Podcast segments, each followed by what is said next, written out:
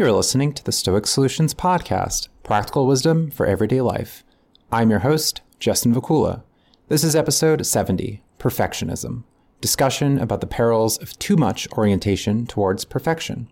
We should strive for a happy medium, moderation in being conscientious.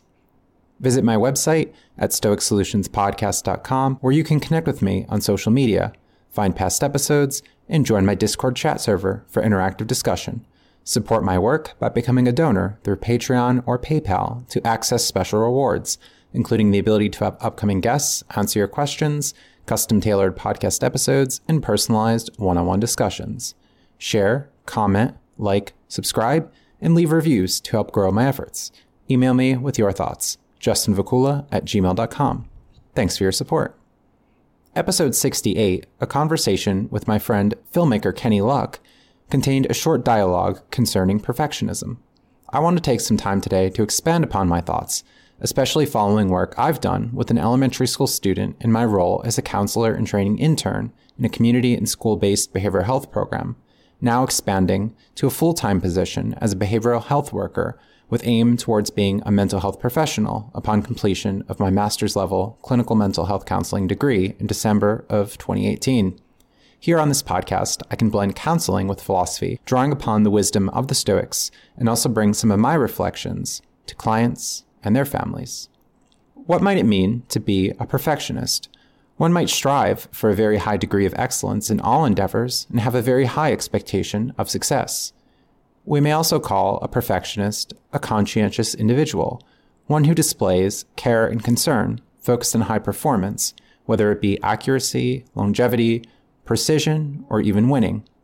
What is it we want to achieve? What might success look like? If we define success in a particular way and fail to reach it, especially as amateurs or lacking certain skills in respect to some endeavor, we can be really hard on ourselves if we set the bar too high. Stoic writers talk of life, the human experience, as a gradual journey. We can aim to improve, make a good effort, work towards a goal, but will not reach the level of a sage a perfect model, in a short time, and maybe not even in a lifetime. We're to be content with this and can avoid anxiety, self defeating statements, and a poor attitude about ourselves in being realistic about our abilities. We might become angry, think of ourselves as failures, refuse to participate in activities if we judge ourselves as failing, and experience a high degree of stress. We expect to see perfection, and when falling short, we are discontent. We can, instead of focusing on quick perfection, have more modest goals of doing the best we can and being humble about our abilities, accepting the fact that we are learning and will not be an expert at whatever situation on day one, maybe not even a first month, year, or decade. We can congratulate ourselves when seeing progress and learning something new, even also being kind to ourselves when we experience a setback, recognizing this is a part of learning setbacks will be inevitable in early stages. Setbacks? Well, we can find inspiration to improve if we see ourselves failing in some way. We can continue recognizing that we are still learning, finding a worthwhile pursuit. What good, anyway, would a worthwhile goal be if it were really easy, and how blind, how ignorant we would be if we designated ourselves to be experts when we didn't have a high degree of skill in a certain area? Evaluating our strengths identifying problem areas, and creating a plan for learning can really help in a process. We can set our expectations low, at least initially, use our resources to find more information from experts in this wonderful era of easy to obtain information, and grow.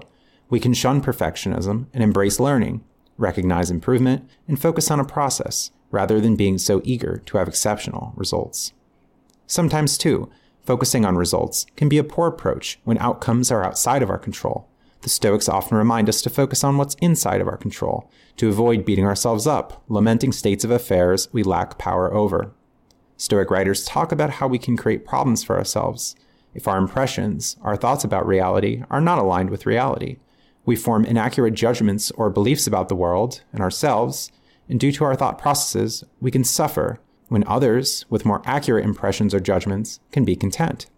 Here, we see a great parallel between ancient Stoicism and modern cognitive behavioral therapy and rational emotive behavioral therapy, In fact, as I've mentioned in the past, founders of both modern psychological approaches credit Stoicism as being influential.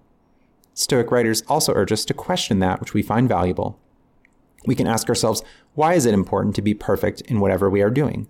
Why might it matter so much that, for instance, we struggled with a math problem or lost a game? Is this something really worth getting angry or anxious about? How might anger or anxiety help? We can, away from something which we might link with stress, in a calmer state of mind, reflect on the importance we place on performance or result. Is a result of something, perhaps trivial in the grand scheme of things, really something to get worked up about? How can we transform a possible stressful moment in the future into an opportunity for growth? How can we, as Marcus Aurelius mentions, view an obstacle as a way? Here are some more Stoic solutions. We can draw upon our resources to ask for help whether it be from peers, teachers, counselors, family members, or others, if we happen to struggle. With help from trusted individuals, we can work towards being more calm in the presence of adversity, even if only for a little while. It's also worth noting that there are many limits upon us. Our resources, time, and abilities are not infinite. Competing obligations or wants can hinder progress as we prioritize one area of focus over others. We can, though, evaluate how our time is being spent and aim to use it well, as Stoics advise, especially given, as Seneca calls it, the shortness of life. The Stoics draw attention to how fast life can pass and how we shouldn't make a waste of it. Even if using time well, we can't possibly find time to be experts in everything. We must settle at some point to, for instance, never pick up a hurdy-gurdy, like the wonderful musician Anna Murphy of the band Cellar Darling, who appeared in episode 63. There has to be some concession, and in fact, we've made several already, even if we haven't thought about it. Surely we don't lament never having traveled to a faraway country and advanced to a level of language fluency in a local dialect. We haven't given that endeavor importance. We can't be masters of everything, and that's okay. All will fall short of perfection in many, many ways. Such is the fate of every human. Epictetus wrote about his struggles with anger. Even as an esteemed teacher, he was not perfect, he congratulated himself when noticing he was less angry. And so can you appreciate the small moments of progress and have, as I like to say, an attitude of gratitude. We simply cannot be experts in everything, but we can follow nature or live according to nature, as the Stoics say, being more charitable with ourselves, understanding that human function is limited. It takes time to rise to a level of high mastery, and even then, there's improvement to be had in so many cases. Some might really, really struggle in certain areas while excelling in others. Some will never even be experts or masters. Skills in one area may transfer to another, but surely the expert musician won't always be able to pick up a new instrument and play well. Shun a desire for perfection and embrace progress. Don't be too lax, of course, but aim for performing to the best of your ability and getting better in that which is worth your effort. Take upon challenges and be better for the effort. Thanks for your time today and stay tuned for more content. Visit my website at stoicsolutionspodcast.com where you can connect with me on social media, find past episodes, and join my Discord chat server for interactive discussion. Support my work by becoming a donor through Patreon or PayPal to access special rewards, including the ability to have upcoming guests answer your questions, custom tailored podcast episodes, and personalized one on one discussions. Share, comment, like, subscribe, and leave reviews to help grow my efforts. Email me with your thoughts, justinvacula at gmail.com. Thanks for your support. Podcast music, used with permission, is brought to you by Phil Giordana's symphonic metal group Fairyland from their album Score to a New Beginning.